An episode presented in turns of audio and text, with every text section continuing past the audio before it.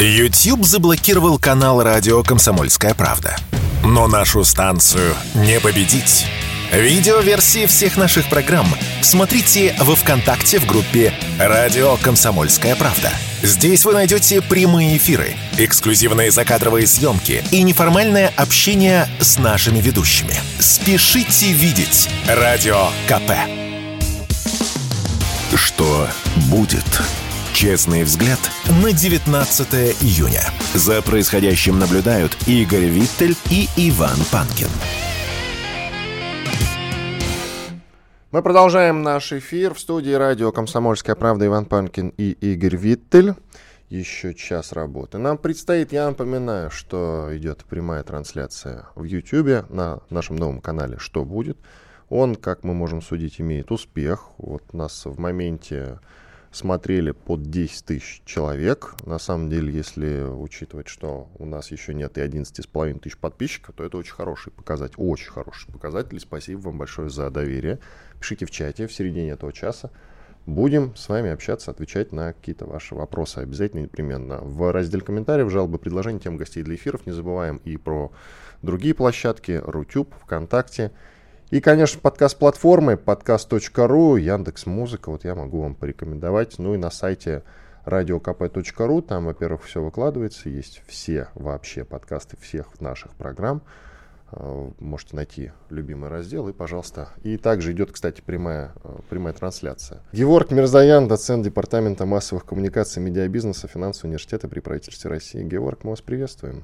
Да, добро. Госсекретарь США, он же Блинкин, находится в Китае с двухдневным визитом, который изначально был запланирован на февраль. Ну, надо э, сказать, что Блинкин-то ездил уже а, по Центральной э, Азии, разговаривал там э, с главами и с ведущими политиками этих государств. Вероятно, он просил их отказаться от России и обещал даже некоторые компенсации. Потом поговаривали, что давно, довольно смешные. Может быть, сейчас решил наверное, накинуть побольше денег. Как вы считаете, зачем? Китаю? Он в Китае, да. Зачем? Ну, смотрите... Не, ну а... Китай же, мы же понимаем, что Китай, в общем-то, лидер да, в регионе. Поэтому с Китаем Китай договоришься, договоришься со всеми остальными. Но в Китае же тоже не дураки сидят. Китай прекрасно понимает, против кого поехал Блинкин договариваться. Ну, ясное дело. Да, против России номинально, но формально против Китая.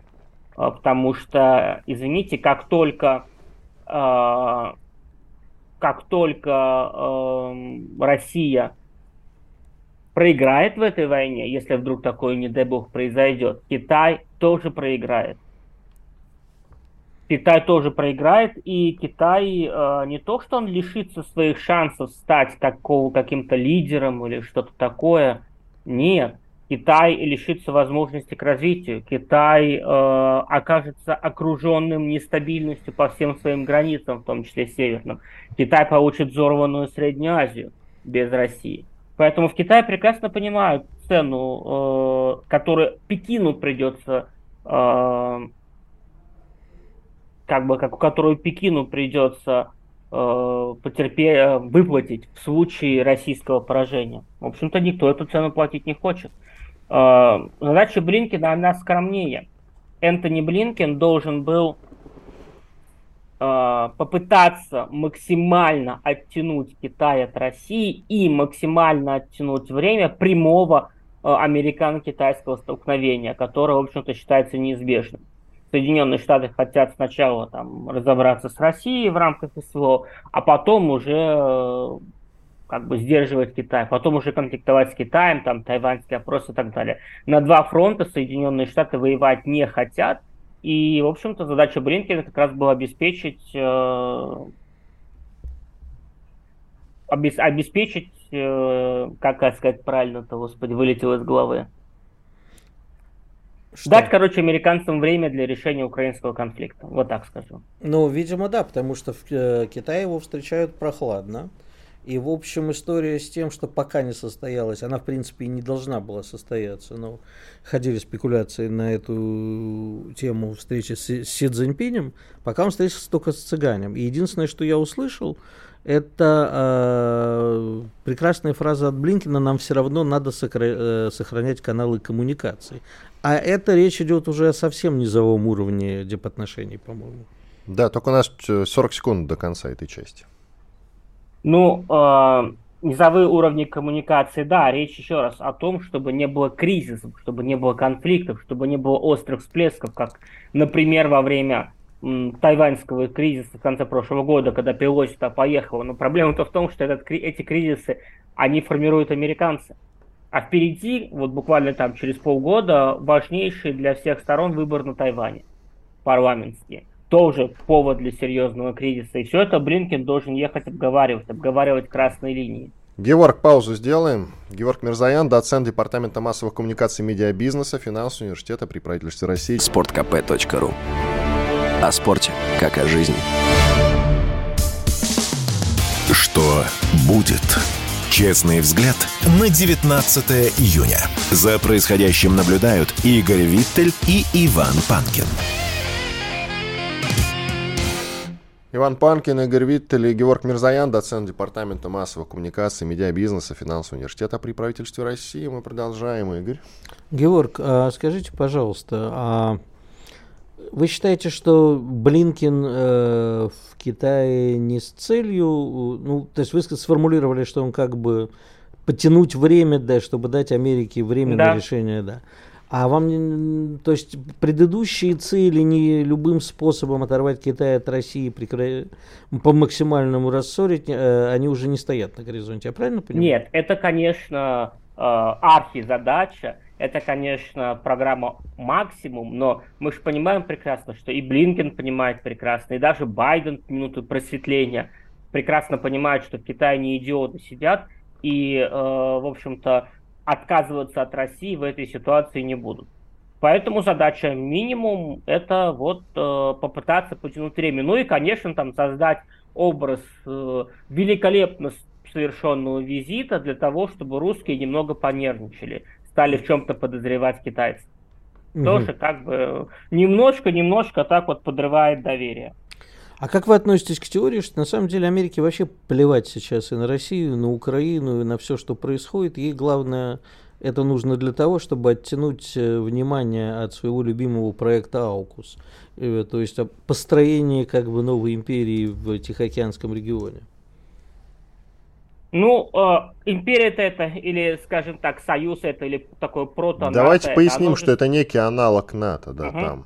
Ну, это Оно же это и военно и экономически. Ну, это скорее да. тут нельзя это называть просто... Альянс образован Австралией, Великобританией и США. Да. Все, продолжайте, оно же, строится, про, оно же строится против Китая.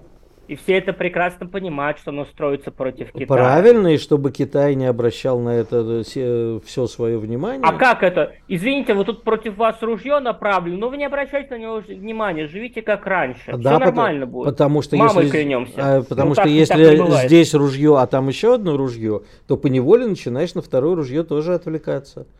И ставишь тогда пулеметы в э, обоих местах, и это и получается. Ну вот э, для того, чтобы в ответ поставить пулемет в обеих местах, да еще и начать стрелять, хотя бы предупреждающими, это, к сожалению, у Китая с этим проблемы. У Китая большие проблемы с политическим лидерством. Китай, напоминаю, последние, все последнее время под американским давлением скорее отступает. Там, где американцы давят, китайцы не включают, там, как бы, не включают Эрдогана, как я это называю, да, и э, не идут на повышение ставок, они постоянно отступают. В этом китайская проблема, поэтому американцы отчасти Китая не боятся. А угу. надо, чтобы боялись. И Китай надо, чтобы боялись. И вот вопрос, найдет ли Си Цзиньпин себе политическое мужество где-то в чем-то дать жестко американцам отпор, так, чтобы американцы больше не совались. Но ведь вообще Китай э, последние годы и не занимался, ну точнее не последний год, достаточно давно, не занимался внешней политикой, а занимался внутренней. А то, что наступали да. американцы, так наступали они на экономических фронтах. И я на бы... экономических, на политических, э, много где наступали. На Тайваньском фронте, извините, я еще раз вспоминаю о визите госпожи Пелози в э, Соединенные, а, господи, на Тайвань. Такое тоже было. И Китай никак не, не ответил. Неоднократно было. Но на Нет, самом ты... деле же это политика Китая. Не зря же мы там, ну, по крайней мере, в моей юности э, шутили, построили 51-е китайское предупреждение. Ну да, это политика Китая, но извините, в рамках это может быть там а, некоторые расписывают, вот это китайская философия, вот у Китая так принято и так далее. На самом деле, на самом деле, в рамках системы международных отношений другие страны не смотрят там на китайские традиции, на то, что Китай может терпеть там долгое время и так далее. Они смотрят на конкретное поведение Китая. Если они видят, что Китай постоянно отступает, условный там, не знаю, э, каком-нибудь Соломоновых островах, где китайцы собираются базу ставить, возникает резонный вопрос, что если Китай так легко сдает э, позиции на Тайване, он же в 10 раз легче сдаст э, своих союзников, там условные Соломоновы острова, в случае, если американцы жестко надавят. Если нет у страны решимости, если нет у страны твердости, то выстраивать какие-то союзные э, отношения с другими государствами ей будет очень непросто. Хорошо, давайте уже отвлечемся от международки, поговорим про своих баранов, что называется. Итак, более половины россиян, уехавших после февраля 22 года, уже вернулись обратно, и их возвращение, например, спикер Госдумы Вячеслав Володин связал с тоской по семьям и русофобской политикой западных государств, а также призвал остальных сограждан, это ключевой момент, призвал остальных сограждан вернуться в Россию. Как вы считаете, пока не поздно, пока есть возможность, что добавил Володин, как вы считаете, ну, понятно, те, которые вернулись, мне кажется, уже все, на этом поток остановился. Mm-hmm. А вот что касается тех, они будут пытаться вернуться в Россию или, ну, всех остальных, которые там еще на Западе остались, они в перспективе будут возвращаться на родину или нет, мы с ними прощаемся?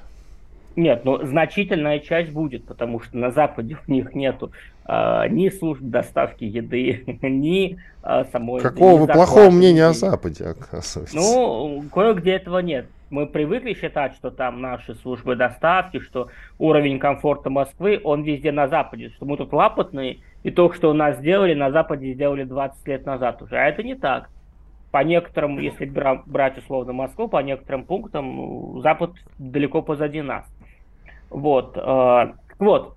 У них нет источников дохода, у них э, нет своей квартиры на Западе, у них нет комфортной культурной среды на Западе. И значительная часть, не все, но значительная часть из них, конечно, готовы будут вернуться назад, но тогда, когда. А дальше пошел список, да, когда исчезнут риски очередной волны мобилизации, когда закончится война, когда, когда, когда, когда. Поэтому поток назад тянуться будет постепенно. И не все люди, но значительная часть из них вернется. А вот с теми, кто вернется, наше родное отечественное ФСБ уже должно будет разбираться. Кто что там писал на Западе про Россию, кто поддерживал киевский режим, кто российский паспорт сжигал вместе с проукраинскими уродами – кто, а, кто, подожди, кто, подожди, кто. Как, как же они вернутся, если они российский паспорт сожгли?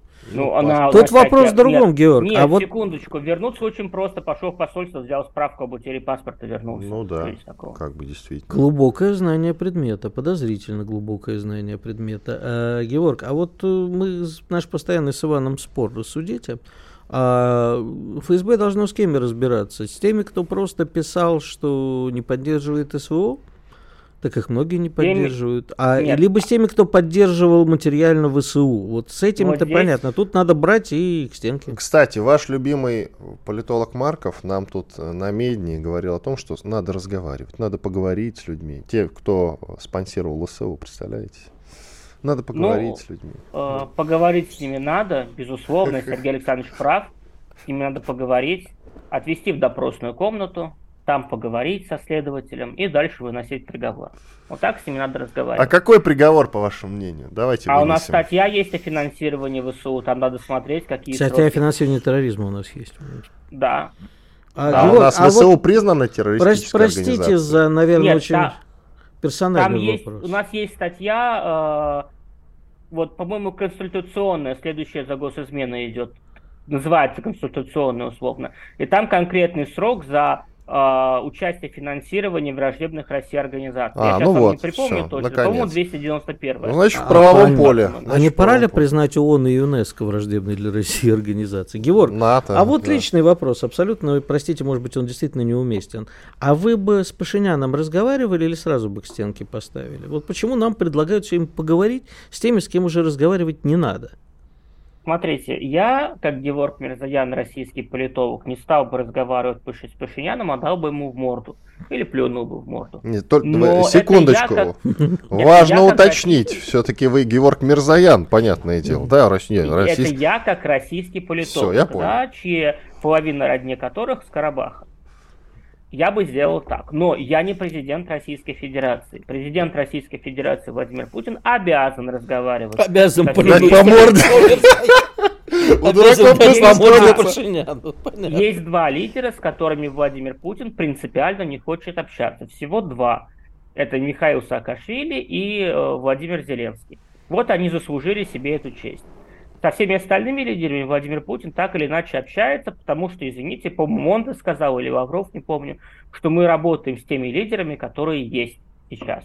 Нравятся они нам, не нравятся они нам. Мы с ними работаем, поэтому с Пашиняном, безусловно, нужно работать. А, в идеале, конечно, организовать переворот в Армении, пока не поздно, но а, мы, мы этим не занимаемся официально. Вот, поэтому И неофициально работать... тоже не занимаемся как известно. Ну, неофициально, наверное, да, но скорее потому, что не умеем, а не потому, что не хотим. Короче, Мирзаянов президент и премьер-министр Армении, а этого самого Саакашвили... У меня гражданства армянского нет. Сделаем, а Саакашвили в президенты Украины. Убьем двух зайцев сразу. Спасибо большое. Саакашвили в президенты Черного дельфина, это так будет правильно. О, там, там только глава есть, президента там нет. Где, в Черном дельфине? Да. Какой там президент? Вы о чем, друзья? Там смотрящий так на, на главу все-таки колонии или на смотрящего? Ну, Лучше определитесь. Можно и так, и так, да. Геворг Мирзаян, доцент Департамента массовых коммуникаций и медиабизнеса финансового университета при правительстве России, был с нами на связи. Ну что ж, к большому перерыву дело идет, да, отдохнуть, кофе попить. Кто-то пойдет сейчас за кофе, а кто-то продолжит слушать хорошую, полезную рекламу, ну и новости, конечно, в которых, я думаю, будут хорошие новости. Есть что добавить, Игорь Виттель? Нет, нет, мне ничего добавить. Я уже в предвкушении, как сейчас буду ругаться со слушателями. Да, в чатик идите на наш да, канале. Да, пойдите в чатик, да. Радио «Комсомольская правда». Никаких фейков, только проверенная информация. Что будет? Честный взгляд на 19 июня. За происходящим наблюдают Игорь Виттель и Иван Панкин. Иван Панкин, Игорь Виттель, мы продолжаем наш эфир на канале «Что будет?» В YouTube идет прямая видеотрансляция. Подпишитесь, пожалуйста, на канал. Ну, трансляцию смотрите, лайки ставьте, в чате пишите, несмотря на то, что отвечать уже на ваши вопросы мы будем завтра. В разделе комментариев, жалобы, предложения, темы и гостей для эфиров, пожалуйста, оставляйте. Вот сейчас я даже обновлю страничку, посмотрим, сколько новоподписавшихся. Ну, вот около тысячи подписчиков новых. Спасибо вам, друзья, большое за доверие которое вы нам оказываете. Ну что ж, продолжим. Есть совершенно чудесная тема, и тема для тебя. Это вот твоя тема, что называется. В России стоит вернуться к идее введения налогов в зависимости от заработка. То есть, допустим, а, а ну правильно говорит а, профессор финансового университета при правительстве России Александр Сафонов, у него мнение такое. У нас одинаковый налог платят и те, кто получает МРОД, и те, кто получает миллион в месяц. Ни в одной из развитых стран мира такого удивительно благоприятного климата для сверхдоходов просто не существует. Да, все так. Это действительно любопытный момент. Ну, ты можешь меня даже не спрашивать, ты мой ответ и так прекрасно знаешь. Нет, я-то, может, и знаю. Ну, есть ну, у нас еще куча других людей, которые ходят это, в нашу дружную семью. Безусловно, налоги с людей, зарабатывающих больше, должны быть больше. А это первое. Второе, э, их должно быть ровно столько, чтобы народ не побежал в другие зоны э, и платить налоги там. Такое тоже можно провернуть. Есть много юридических уловок для того, чтобы такое сделать. Ну, то есть э, лояльный налог все-таки сделать. Ну, смотри, во всем мире, где высокие налоги, особенно где прогрессивная шкала, шкала люди берут гражданство других государств, поскольку у богатых есть такие возможности бегут в другие юрисдикции. А на самом деле, как ты понимаешь, э, нужно сделать так, чтобы это действительно было не настолько больно, чтобы они сбежали. Но, безусловно, прогрессивная налоговая э, шкала должна быть. Я за социальное государство, я за то, чтобы... Понимаешь, в чем дело? Тут еще важный момент, там можно бесконечно спорить вот это. Меня постоянно говорят, ты социалист проклятый, коммунист проклятый, уравнилов, конечно, богатые должны, они умные, поэтому они больше зарабатывают, фигня. А, не знаю, как в других странах, но, в общем, точнее, знаю. А, но в России это еще более ярко выражено. Богатство в основном строится на... Как там Маркс говорил, что не, не, или не Маркс, уже сейчас не помню, но не, нету такого капитала, капитала, в основе которого не лежало бы преступление. У нас все капиталы темные, в основном из 90-х годов. Потом, конечно, появились э, люди, которые стали зарабатывать в тучные 2000-е и без таких капиталов была такая возможность. Но в целом я считаю, что да, нужно ввести прогрессивную шкалу. Э, бедные должны платить мало или не платить вовсе. Социально незащищенные слои тоже. А богатые должны платить.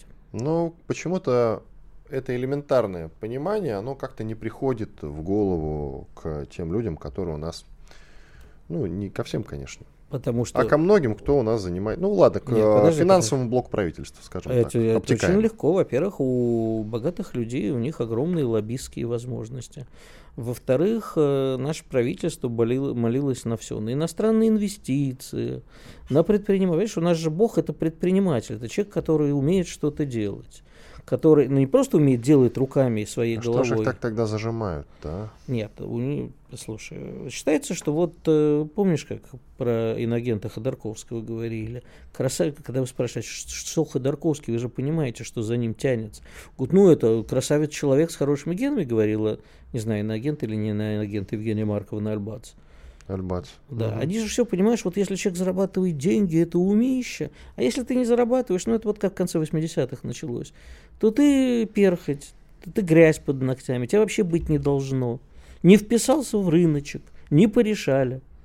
Поэтому вот это отношение у нас и осталось. И, конечно, у богатых гораздо более лоббистских возможностей. Слушай, я однажды присутствовал на одном мероприятии, вообще сейчас не про частные налоги, когда Минфин с э, Минэнергетики спорили по поводу небольшой разницы в налогах, там, в доходах, там речь шла, по-моему, 0,25%. Да Куликовская битва просто была, понимаешь? Вот из-за таких, ну, понимаешь, что эти 0,25 выливаются в какие-то громадные деньги в масштабах страны, ну, послушайте, у нас э, есть откуда брать деньги, у нас есть богатые, у нас есть э, несправедливое распределение богатств страны, как мне кажется. Поэтому так и надо поступать. Ты сказал, что некоторые граждане некоторых стран, где высокие налоги, они берут гражданство других стран. На самом деле это не совсем так. Возьмем, например, скандинавов, включая, кстати, финнов. Они, ты знаешь, очень законопослушные граждане, и все платят высокие налоги. Все четенько не, выплачивают. Не них, все, а но в основном, них, да. Ну, слушай, 90%. Я, я имел в виду какую-нибудь Францию, да. Ну, вот насчет думаешь, Франции нас... не скажу. По поводу Скандинавии я тебе скажу. А мы хотим, кстати, финны не Скандинавы, насколько я понимаю. Включая финнов, я сказал. А. Но, слушай, я почему так сказал? Потому что они вроде как почти братские народы с теми же шведами. Хорошо. Поэтому значит, включим их туда. А давай тогда договоримся так. Вот скажи, тебе сегодня приходит и говорит, Вань, ты готов там примерно 50-60% своих доходов отдавать в налоги, но за это у тебя будет офигенное бесплатное образование – а у тебя будет э, медицина, у тебя будет все. Ты будешь социально застрахован со всех сторон. Хотим? Не знаю. Вот. У нас на самом деле все это происходит с гораздо меньшими налогами. Да, можно там о качестве судить. А тем не менее происходит. Мы же, в принципе, социальное государство, уж если так посмотреть. В принципе. У нас есть и бесплатное образование, ну, то есть как есть, есть бюджетные места. Попробуй поступи, конечно, но у нас есть бесплатная медицина. Не, ну в школе, в а принципе, бесплатно. Готовы ли мы отдавать из своего кармана налоги в таком количестве, чтобы получить стабильное государство? И если там такой, знаешь, вот во всех рейтингах Финляндия, Норвегия, номер один, там, знаешь, дурацкие рейтинги, самые счастливые государства в мире – а я бывал и в Финляндии, и в Норвегии, и в Швеции, и видел такое количество наркоманов, которые у нас почему-то на улице не валяются. Да, да, да. Это, это как-то очень прав. странно с счастливым государством. Понимаешь, половина Осло героиновые наркоманы валяются. И высокий уровень самоубийств, кстати, да, во всех да, этих странах. Да. Действительно. Как ты смотришь на новое шоу, которое должно выходить сейчас на телеканале СТС. Вот сейчас я «Сыны монархии» канал открою. Телеграм-канал «Сыны монархии». Его делает Рома наш, Антоновский, Да, по-моему. Рома Антоновский его делает. И он вчера как раз вот сделал пост. Я порадовался, прям посмеялся от души над идиотизмом. Пока никак не все, потому что я не знаю, о чем речь. А Смотри, блогер Руслан Усачев, ранее проклявший Россию в своих соцсетях и сваливший из нашей страны, вернулся, чтобы зарабатывать огромные деньги на СТС, А, став да, видел, ведущим шоу «Клик-клак». К слову, придуманного да, иноагентом агентом. Ильей Прусикиным. Да? Предлагаю написать обращение в СК, чтобы проверить Усачева на призывы к нарушению территориальной целостности России, который содержится в его интервью к иноагенту Дудю. Присоединение Крыма – дипломатическая ошибка Путина. Вот что говорил. В принципе, э, масса вопросов действительно к этому ко всему. Зачем же это нашему дорогому телеканалу СТС? А? СТС, Деньги не вот когда пахнут. ты говоришь, кстати, про Питерский экономический форум и то, что ты озвучил, это же все цветочки. И это же все цветочки по сравнению с тем, что происходит на телеканале СТС прямо сейчас. А знаешь, кто у них там среди гостей? Я вот тоже натыкался на информацию. Кажется, кстати, у Акима Апачи. А давай к нему зайдем прямо в телегу. Давай. Аким Апачи. Сейчас, секундочку, секундочку, он, кажется, писал.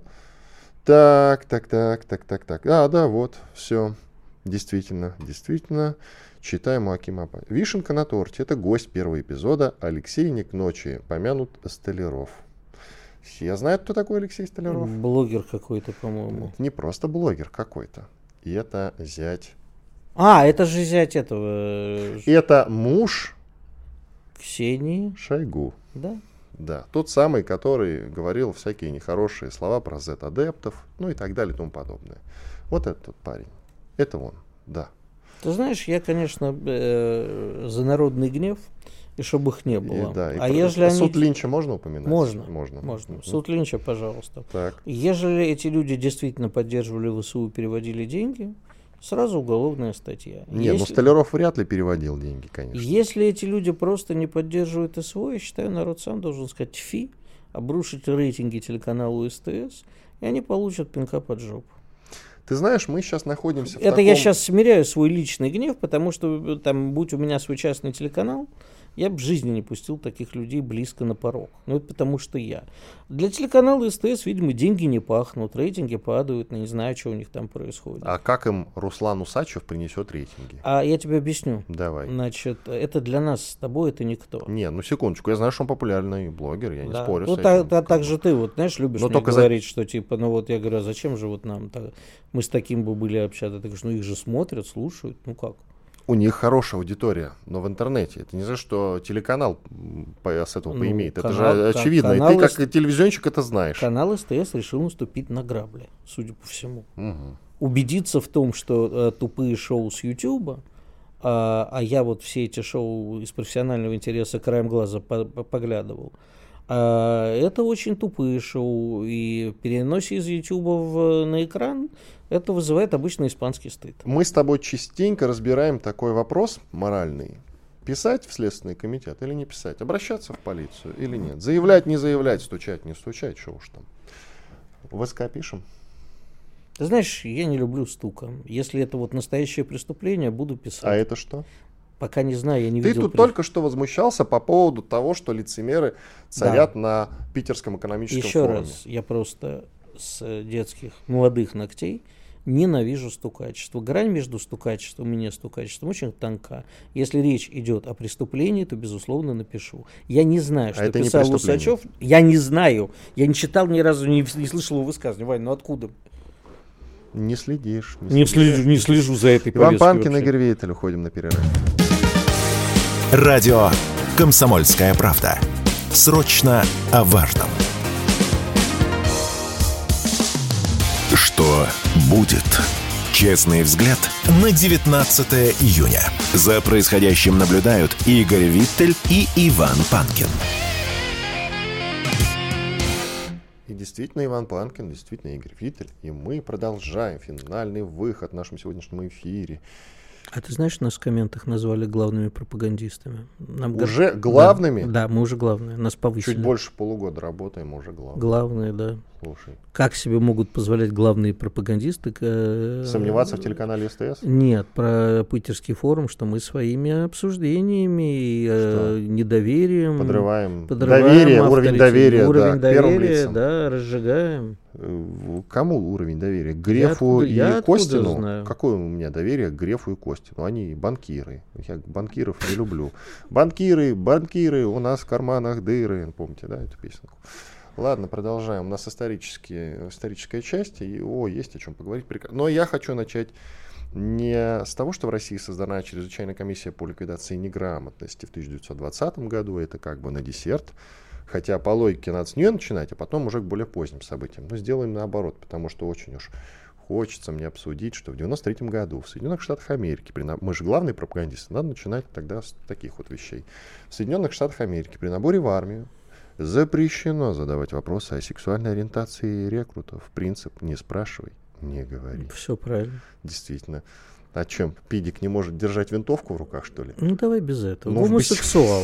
Ну, что сразу петь? Я в России живу. Хочу, говорю. Значит, э, смотри. Нет, дело не в том, что я, это, это была история не об этом. Это очень правильная история. Это не вот никогда гей-парады, а мы тебя не спрашиваем, про твою сексуальную ориентацию. Делай, так. что хочешь, но и ты с ней не лезь. Так. Не суй под нос, не устраивай гей-прайды, не требуй от нас ничего. Так. Не ходи в э, юбке намалеванным десантник. Так. И такое бывало. Он, ага. этот самый сейчас замминистра, кто он сейчас в, ага, ага, в так, аппарате так, Соединенных Штатов видел, ходят, да? Видел, ходят, ага в таком виде трансвеститном. Ну, ну, это же позорище какой-то военный, причем бригадный генерал чуть ли не он. Э, я вспомню потом по ходу имя. Так вот, э, это на самом деле очень правильное отношение к э, таким вещам. Да не спрашивай и не говори, никого это не волнует. Никого не волнует, гей ты или не гей. Если ты выполняешь свою работу, ну и ты, сука, к нам не лезь. Да. Угу, угу. Не требуй, чтобы мы тебе давали какие-то, знаешь, там, мужикам переодеваться в женской раздевалке, потому что он себя почувствовал женщиной. Не, не бегай с этим радужным флагом и все прочее все будет хорошо. Ты не чувствуешь иронию в моих так, да? Я чувствую иронию в твоих словах, но я не понимаю, с чем связано. А я тебя поясню, наконец-то ты спросил. Военным Соединенных Штатов Америки надо было всего 30 лет подождать. Все же делается не просто так, а на перспективу. Тогда они дозрели, дозрели ныне. Военным Соединенных Штатов Америки отрежут лишнее. Байден гарантировал бесплатную смену пола всем военнослужащим и ветеранам дорогостоящие операции будут проводиться за счет простых американцев. Послушай, а операция стоит, э, а сейчас посмотрим, 100-200 тысяч долларов. Оп. Я, э, на, мне есть тебе на это что ответить. Давай. Я, повез, я не знаю, повезло мне, не повезло. Я э, оказался в Америке. Дорывался сейчас на шутку. Да. Поосторожней. Я оказался в Америке ровно в то время, когда там начала появляться политкорректность и рушатся старые консервативные устои. То есть я еще застал Америку, в которой э, в итальянских районах не мог забрести темнокожий, реально убивали. А в ирландских тоже было. То есть была настоящая, это я не говорю, что это хорошо, но это просто была такая Америка традиционных ценностей. Э, плохих, агрессивных, но была. А потом я увидел, прямо на моих глазах все это рушилось. Это стали появляться и гей-прайды, и вот БЛМ я уже не застал. Смотрел со стороны, но в целом я видел, как рушится империя. И да, она рушится в том числе из-за этого. Вот из-за того, что какие-то устои э, старые, я, кстати, поскольку ты знаешь, я социалист, я за чернокожих, я вообще... Социалист за чернокожих, ясно. Да, э, но тем не менее, вот э, я иногда скучаю по тем временам, когда, знаешь, все-таки армия должна быть армией, полиция должна быть полицией.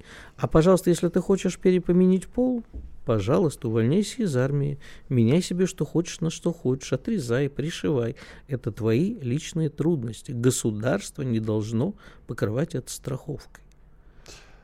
Почувствовал ты себя сегодня женщиной, ради бога, скопи 100 тысяч долларов, сделай себе перемену пола. Вот у меня есть друг, который поменял себе пол. И ничего, мы его ни о чем не спрашивали.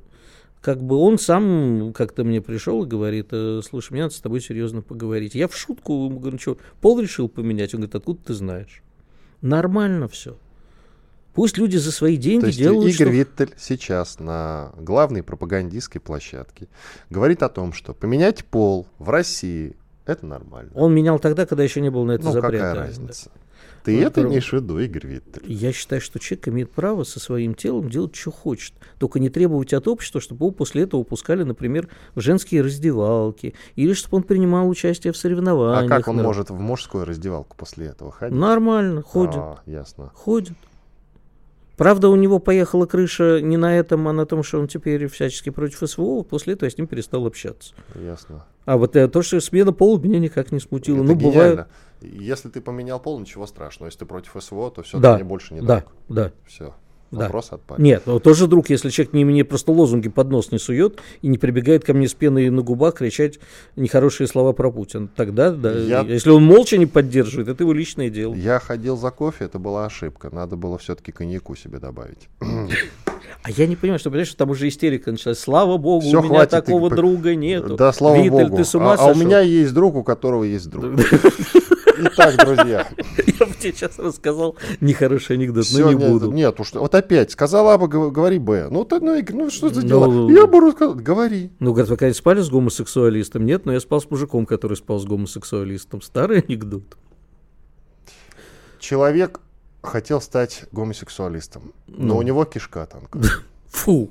Вот это фу. Вот именно, Игорь, не начинай. Вот, понимаешь, Виттель Я сейчас расскажу, потерял расскажу. половину своей аудитории. Это же Да. прекрасно. Ему поним- плевать на это, поверьте. Да. Так вот, и мне тоже, что он потерял половину аудитории. Пусть ко мне переметается. А у Короче, Вани вообще нет друзей. Да, кстати говоря. Я подражаю Игорю Виттелю, он в молодости, в молодости был таким же. Так вот, про ликвидацию неграмотности, равно как и безграмотности, мы, судя по всему, поговорить уже сегодня не успеем, но что на завтра перенесем, потому что вот, например, показательный, простите за тавтологию, пример. Нью-Йорк Таймс. Обычно ты у нас э, отвечаешь за прессу, Мгм. а сегодня я. Итак, писал, а, еще была в 22-м, кажется, году статейка в Нью-Йорк Пост, кажется. Там а, некий военный, которого звали, которого звали Кристиан Бек, что-то такое. В свое время этот э, Кристиан Бек был бойцом ВМС США, как я помню, из подразделения морских котиков, кстати говоря. В э, послужном списке там какое-то огромное количество за десяток военных командировок, э, несколько десятков э, боевых наград серьезных. Но с 13 года он носил имя Крис. Вот. Длинные волосы сделал себе, э, значит, э, в женскую Чем одежду. морские сменил. котики в этой Ну да, коннотации ко- котики, звучат да, да, забавно. ко- котики. Котики, кошечки, морские кошечки. Так вот, сменив пол, он э, как раз тогда превратился в одну из икон американских меньшинств. Но в какой-то момент, в какой-то момент, видимо, с гормональными таблетками переборщил, сошел с ума и понял, что использовался американской пропагандой. Ну, сошел с ума по версии, соответственно, американской прессы. А сейчас этот самый э, мужик жалеет о том, что он поменял себе пол. Бывает. Мгм. А, бывает. Так может Понимаешь, и твой друг тоже пожалеет. Может быть, давай не, имею, будем это его давай не будем жизнь. популяризировать. Я ни, в коем случае не популяризирую. Я просто говорю, что это мое тело, мое дело, как говорят э, либеральные Как феминистки. говорят на Западе, но не в России. Почему? Я Потому. знаю очень много людей, которые тоже говорят. Ну, Послушай, пусть. это никого не, я не пропагандирую. У нас есть теперь закон, что запрещено, кроме как по медицинским показателям. интересно Есть- обсуждать, нет?